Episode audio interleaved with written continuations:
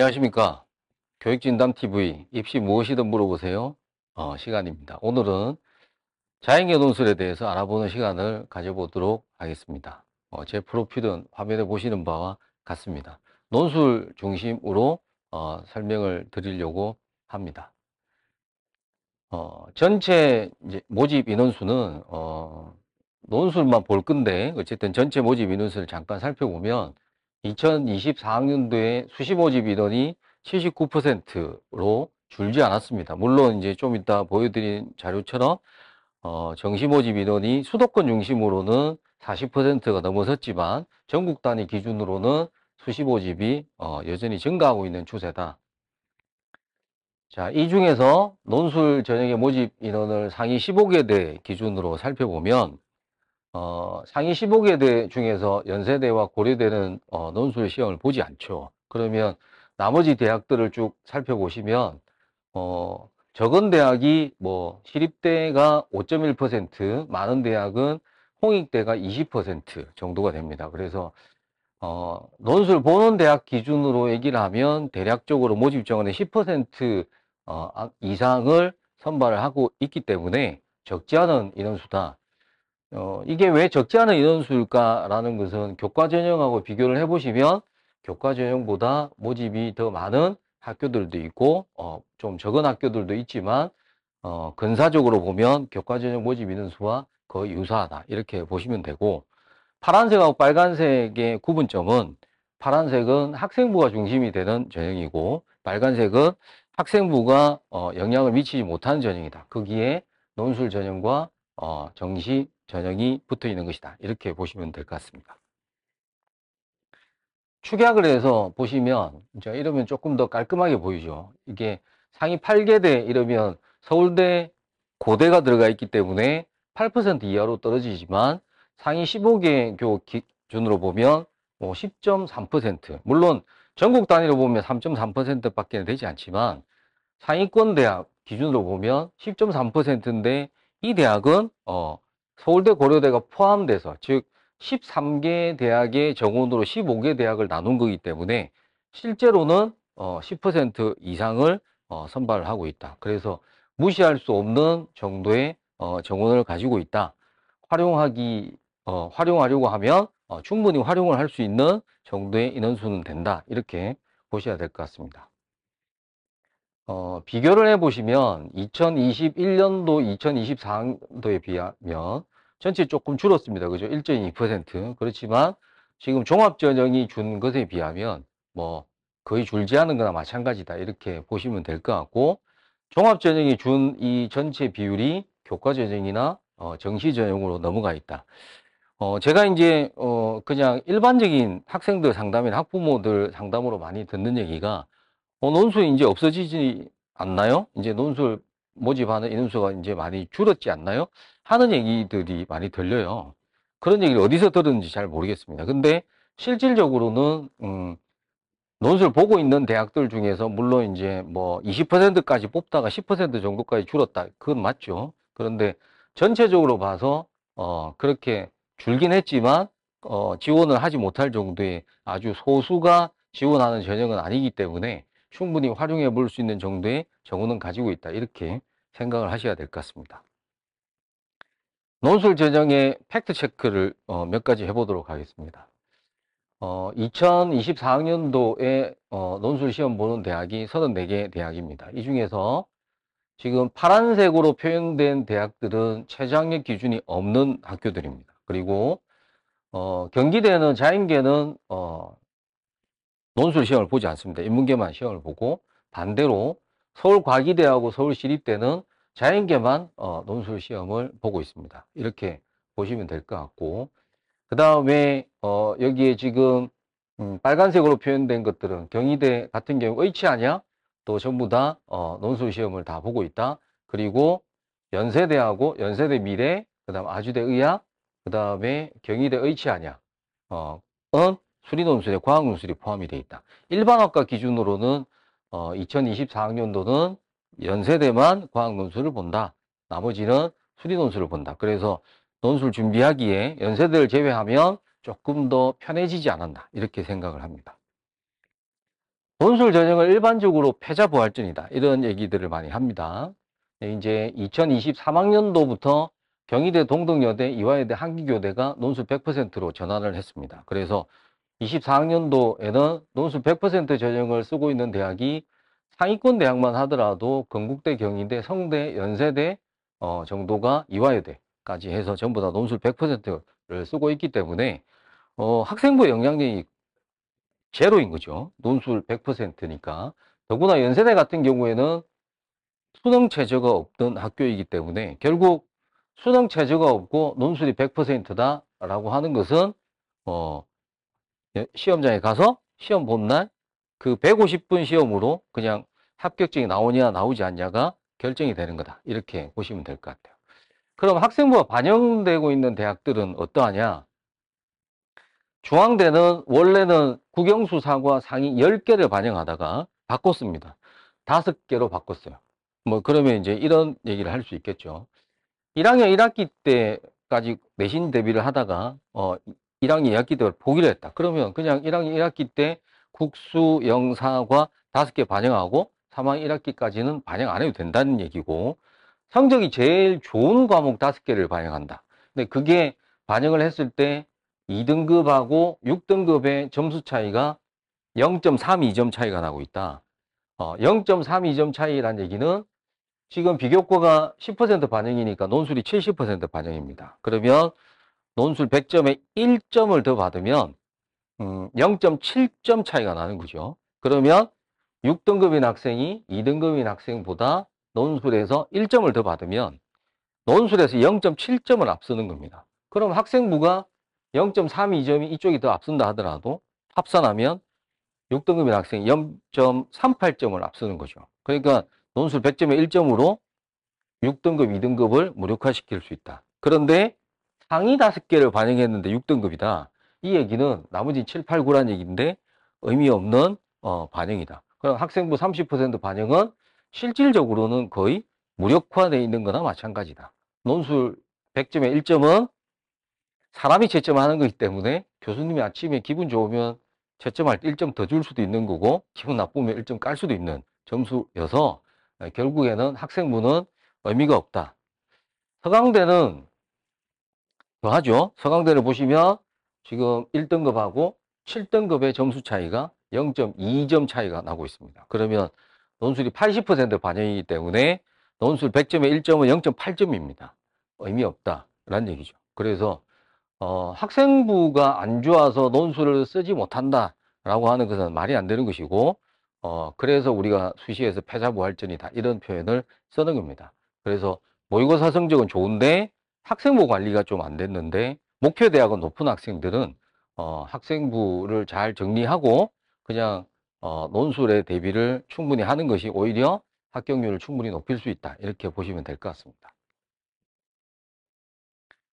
수리논술의 출제 범위입니다. 네, 제가 받는 질문 중에 어, 많은 비중을 차지하는 어, 부분이기도 한데 걱정들을 되게 많이 합니다. 어떤 걱정들을 많이 하냐면 어, 논술을 하는데 가장 최적화되어 있는 학교 교과과정 편제는 어떤 거냐 그러면 2학년 때 확통을 하고 3학년 때 기하도 하고 학생이 미적을 수능 선택을 하는 겁니다. 그러면 어쨌든 2학년 때 확통을 했고 3학년 때 어, 기하를 성취도지만 어쨌든 보게 되는 거고 수능 공부를 미적을 하게 되는 거죠. 이게 가장 이상적인 선택인 것이고 어, 논술 문제 출제의 주범위는 수원, 수투, 미적입니다. 어, 그런데 어 여기 보면 확통도 들어가 있고 미적도 들어가 있고 기하도 들어가 있고 1학년 때 배우는 수상화도 들어가 있다.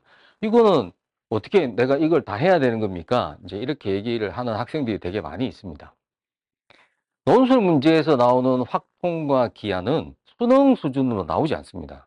어, 그리고 앞서 말씀드린 것처럼 출제의 주범위는 수원수투 미적이다. 그래서 수원수투 미적으로 그냥 주범위를 정해놓은 학교들도 있고 수상화를 중심으로 내는 학교는 없습니다. 물론 아주 오래전에 연세대가 수상화를 출제를 해서 학생들이 애먹었던 적이 있지만 수상화는 수원수투의 기본적 범위, 기본적 베이스 범위에 들어가는 것이다. 이렇게 이해를 해주시면 되고 만일에 학교 내신 과정에서 어, 내가 기하를 못했다, 확토를 못했다 이런 경우에는 대부분의 논술 학원에서 어, 그런 학생들을 위해서 어, 시기적으로 학교 내신 기간이 아닐 때 확통 특강이나 기하 특강을 하기 때문에 그 정도만 해도 논술 대비하는 데는 충분히 어, 충분히 대비할 수 있으니까 그런 걱정은 할 필요가 없다.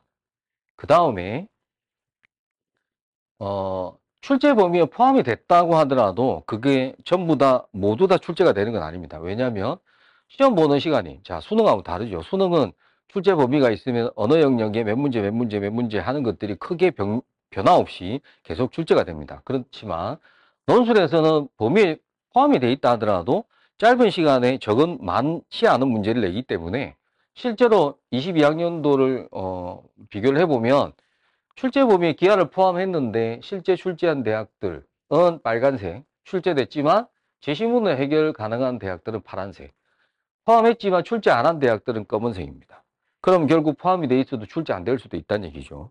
확통을 포함한다고 했지만 출제 안 한 대학 검은색 출제했지만 제시문을 해결 가능한 대학 빨간색만 어, 실제 출제를 한 것이나 마찬가지다. 이렇게 보시면 되고 출제를 했다 하더라도 확통 같은 경우에는 조건부 확률 정도라고 생각을 하면 되기 때문에 그게 꼭 수능 수준으로 이루어져 있어야 되는 것은 아니다. 이렇게 생각을 하시면 되기 때문에 어, 제가 볼 때는 범위에 뭐가 들어가느냐 하는 것보다는 어, 준비 기간이 너무 짧아서 제대로 준비를 못해서 어, 제대로 준비를 하지 못하는 상황 때문에 포기를 하는 어, 그런 어떤 포기하기 위한 어, 이유 수단으로 많이 찾지 않나 이렇게 생각이 됩니다. 수능 제작력 기준인데 이제 뭐 바뀐 대학이 거의 없지만 2023학년도에 성대가 조금 크게 바꿨습니다. 어떻게 바꿨냐 그러면 국영수 과과중이라고 바뀌었죠. 그러면 세기합 6이라고 하는데 중앙대도 세기합 6이고 성대도 세기합 6이지만 중앙대는 과탐 한 과목입니다. 그러면 나머지 두 과목에서 국수형 중에서 어, 있어야 된다는 얘기죠. 상부는 아무리 잘 나와도 한 과목밖에 반영이 안 되는 거예요. 근데 성대는 과가로 반영을 하기 때문에 실제로 예를 들어서 만일에 과탐이 만일에 1, 2인 학생이다 그러면 국수형 중에서는 3만 하나 있어도 성대는 체제를 맞출 수 있는 상황이다. 그러면 오히려 중앙대보다는 성대 체제가 더 맞추기 쉬웠다. 이렇게 보셔야 될 것 같고 23학년도 입결을 아직 안 나왔지만 23학년도 입결을 받아보면 아마 어, 실질 경쟁률이 성대보다 중앙대가 더 낮아졌지 않을까 이렇게 충분히 예상합니다. 왜냐하면 체제가 낮아졌기 때문에 그런 것이다. 근데 올해는 또이 체제 변화가 없기 때문에 이 변화 때문에 경쟁률의 변화가 생기지는 않을 건데 작년에는 성대 체제가 낮아짐으로 인해서 경쟁률에 아주 큰 변화를 가져온 부분이 있다라고 생각을 하시면 되고 아주 상위권, 최상위권이 아닌 학생들은 대부분 최저한 이 정도의 기준, 두개합 5 이 두개합 5에 들어가 있는 학교들이 많죠. 건국대, 경희대, 동국대, 건동홍숙에 포함되는 학교 4개 학교, 그 다음에 이화여대까지 하면 그 정도 이상의 학교가 5개 정도가 두개합5입니다. 그럼 두개합5를 맞추면 어, 웬만한 대학을 빼고 나면 전부 다 나한테는 논술 시험 볼 기회가 생긴다. 이렇게 생각을 하시면 되고, 이게 만약에 맞춰졌다 그러면 세계압6까지도 어, 노려서 시험 볼 수 있는 학교의 폭을 좀 넓혀보면 되는 것이고, 최저가 없는 학교도 15개 학교가 존재하기 때문에, 뭐, 수능 최저가 없는 대학에도 합격자가 있죠. 그러니까, 어, 수능 최저가 반드시 맞춰야 되는 건 아니지만, 수능 최저가 있는 학교는 실질 경쟁률이 낮기 때문에 본인의 입장에서는 합격률이 더 높아질 가능성이 많다. 그러니까 수능 최저를 맞춰서 실질 경쟁률을 떨어뜨리는 어, 방법도 논술 합격 전략 중에 하나이기 때문에 그런 것도 활용을 해봐야 되지 않을까 싶어요. 어, 의치한 약을 노리고 있는데 학생부로는 도저히 어, 지원이 안 된다. 그래서 수시는 포기하고 정시로 넘어간다. 뭐 이런 학생들이 거의 대부분이죠. 근데 논술로 이제 학생부 논술로 어, 의치 안양을 뽑는 학교들이 일부 있습니다. 자, 물론 많지 않은 수죠. 많지 않은 숫자인데 지금 특이점들을 보시면 수능 체제가 높다라는 거야.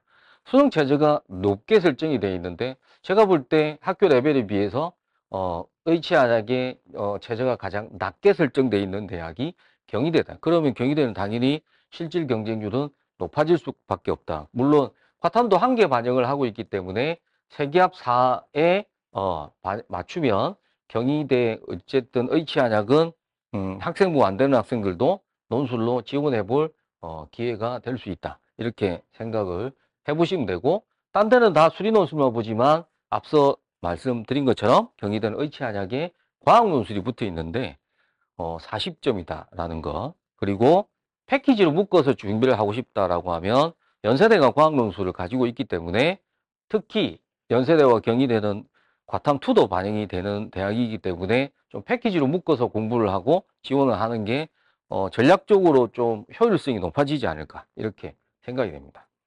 다른 대학도 한번 보시면 음, 성대 높죠. 어, 4개합 5입니다. 아, 근데 과학은 두 과목 평균입니다. 중앙대하고 똑같죠. 어, 중앙대하고 똑같은데 제가 어, 약대 중앙대 약대가 3개합 5? 어, 이거 너무 높은 거 아닌가 이렇게 생각이 됩니다. 이 최저 정도를 만약에 맞췄다라고 하면 사실 정시로도 중앙대 약대를 갈 수 있는 물론 이제 등급 안에서 점수가 어떠하냐에 따라 좀 다르겠지만 그 제가 살펴봤더니 2020 어, 3학년도 2학년도에 중앙대 약대 실질 경쟁률은 3대 1이었다. 어, 그러니까 수백 대 1이었는데 최저가 높으니까 경쟁률 3대 1이다. 그러니까 어, 이거는 논술 체제를 맞추면 거의 합격선에 들어갈 수도 있는 상황이다. 결국 의치 한약을 노리는 학생들은 음, 만일에 예를 들어 예를 들어 보겠습니다. 중앙대나 성대를 체제를 맞췄는데 논술로 떨어졌다. 성대, 중앙대 의대를 정시로 가기는 힘들겠지만 다른 의대는 충분히 갈 수 있는 성적이죠. 네, 그러니까 어, 의치 한약을 노린다고 해서 논술을 일반 학과 준비하는 학생들보다 더 많이 될 이유는 없다. 이렇게 보여지고 그 시간을 수능 체제를 맞추는데 오히려 투자를 하는 게 맞지 않을까. 이렇게 생각이 됩니다. 어, 중앙대 과학 논술 없어집니다. 네, 그래서 어, 일반 학과 기준은 어, 연세대만 존재하고 나머지 이제 어, 의치한약 일부가 과학 논술이 있다. 이렇게 보시면 될 것 같아요.